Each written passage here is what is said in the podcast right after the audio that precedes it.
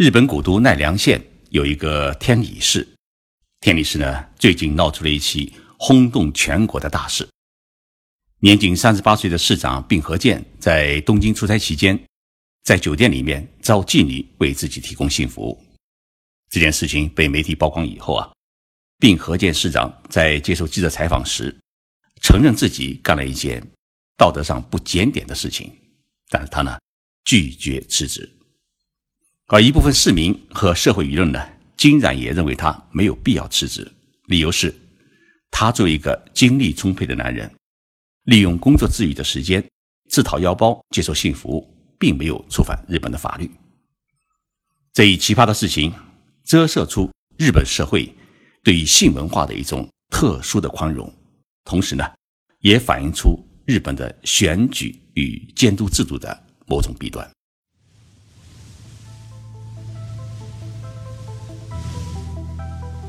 任你波涛汹涌，我自静静到来。静说日本，冷静才能说出真相。我是徐宁波，在东京给各位讲述日本故事。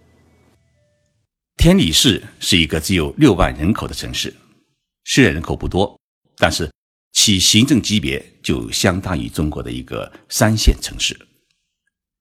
天理市市长并河健呢，在日本也是一个很著名的。比较年轻有为的市长，因为他在三十四岁的时候就通过竞选当上了这座城市的市长，而且一当就是四年。并河健从小被称为是天才少年，高中毕业以后就考入了防卫大学去攻读国际政治学，但是读了两年以后啊，他讨厌自己毕业以后要成为一名自卫队员，于是呢就提出了退学。第二年。并和健呢，居然考入了东京大学的法学部去攻读国际外交。毕业以后呢，他就顺利的进入了日本外务省，当上了一名外交官。在外务省工作期间，他又先后去埃及的开罗大学和美国的乔治城大学留学，并获得了硕士学位。并和健先后担任过日本国驻埃及大使馆的二等秘书官。日本的 APEC 总备事务局的呃科长助理，阿富汗资源室的科长助理等职务，是一位很有前途的外交官。但是没有想到，他在二零一一年突然辞去了外交官的职务，到了日本最大的广告公司电通公司去上班。然后在二零一三年，他辞去了电通的工作，去奈良县天理市呢参加市长的竞选，以其年轻而辉煌的经历。一举击败了多名的竞选者，当选为天理市市长。那年他才三十四岁。并河健是一位干劲十足、精力充沛的男人。他当市长已经四年，业绩也比较可观，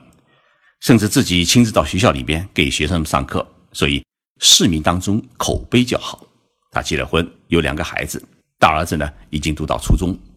妻子是家庭主妇，一家人是和和睦睦，很受人青睐。今年的二月。和六月，并河健呢到东京出差，一个人在酒店里面啊耐不住寂寞，于是就打电话找了妓女来给自己提供性服务。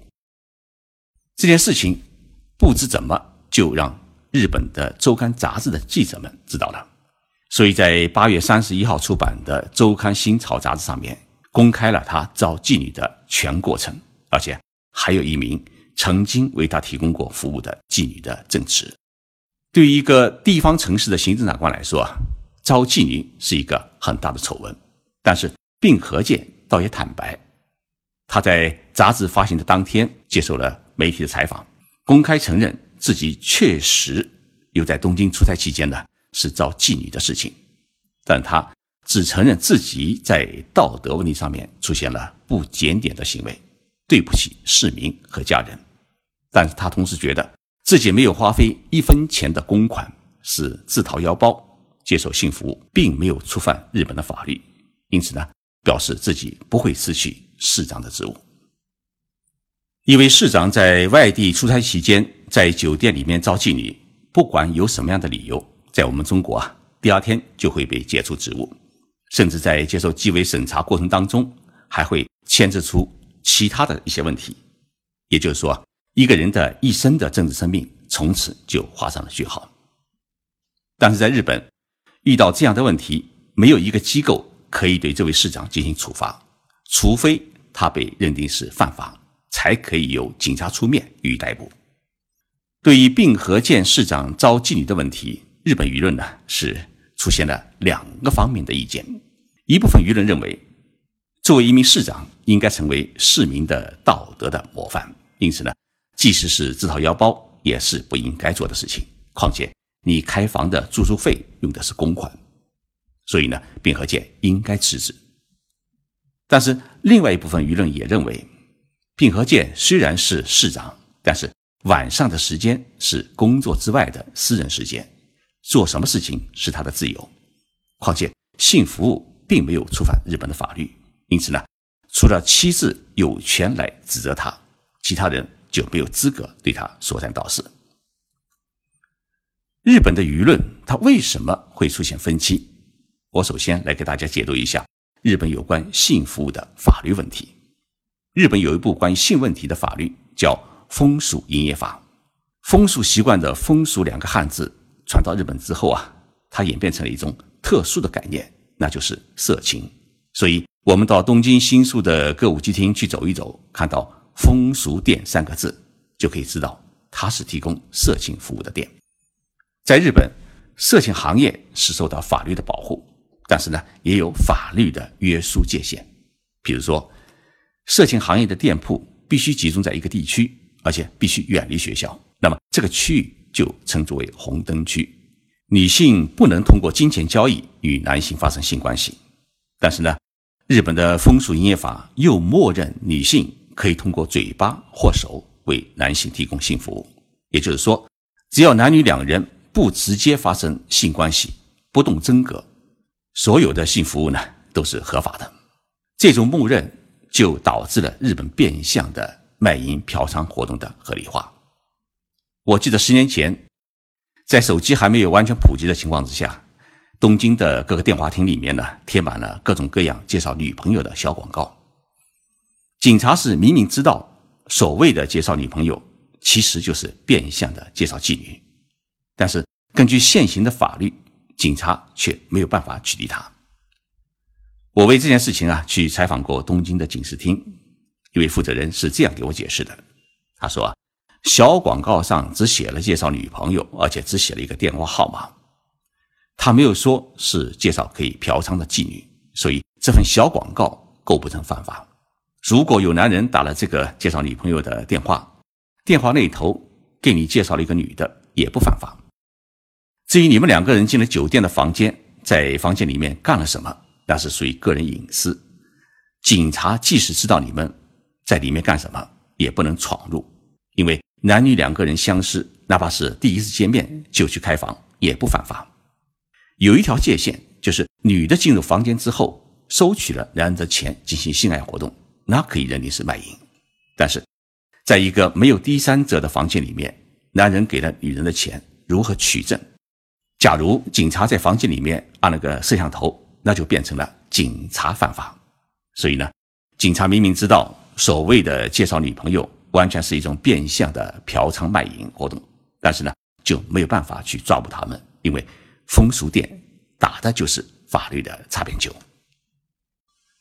那么，警察后来是如何找到打击这种嫖娼卖淫活动的理由的呢？警方认为。你在公共的电话亭里面张贴小广告纸，是触犯了损害公共财物罪，以这条罪名呢来打击介绍嫖娼卖淫的店铺，哎，效果是十分的明显。于是呢，一夜之间，电话亭里的小广告就不见了。那么在电话亭里面找不到小广告，但是在日本的一些小报和娱乐杂志上面，依然能够看到这样的广告，因为登在报纸上的广告是不犯法的。所以呢，天理市市长就从报纸上面找到了招妓女的电话，并和见市长招妓女，却又拒绝辞去市长的职务。那么，日本的哪一个机构可以惩罚他呢？应该来说，要惩罚他还真难。既然警察找不到他与这位女性直接发生性关系的证据，自然就无法逮捕他。那么，他本人又不属于任何一个政党，也不属于公务员，他是一位民选的。地方政府的领导要解除他的市长职务，没有一个组织和机构有这份权利。日本任何一个地方城市的行政长官，包括市长和村长，他都是通过竞选当选的，也就是说，他获得了百分之五十以上的选民的赞同而当选的。如果要罢免他的话，也要根据选举法，必须进行一轮市民的投票，而且还必须要有三分之二以上的选民支持罢免案，才可以罢免他。这个罢免程序啊，就属于劳民伤财的行为。一般是很少有地方城市愿意这么干，所以呢，只要并和健他不主动提出辞职，他还照样可以当市长。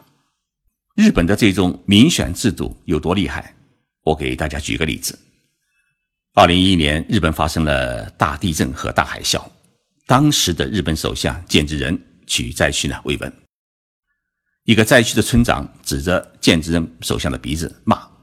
我们现在这么忙，你还来灾区进行所谓的慰问，让我们组织灾民集中起来听你训话，你到底有没良心？